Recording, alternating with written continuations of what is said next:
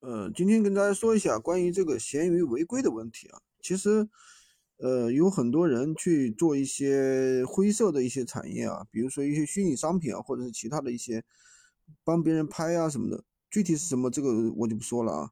说了也是在这儿也是属于违规的。那这种东西的话，最好是不要去上，不懂的话不要去上。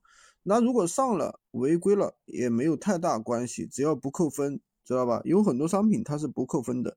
但是，一旦扣分了，那么你就要注意这个问题，不要重复违规。重复违规是非常危险的事情，对吧？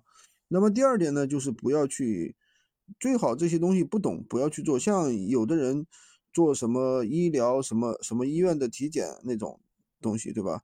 也有被人白嫖的，也有人做那个什么软件的一些。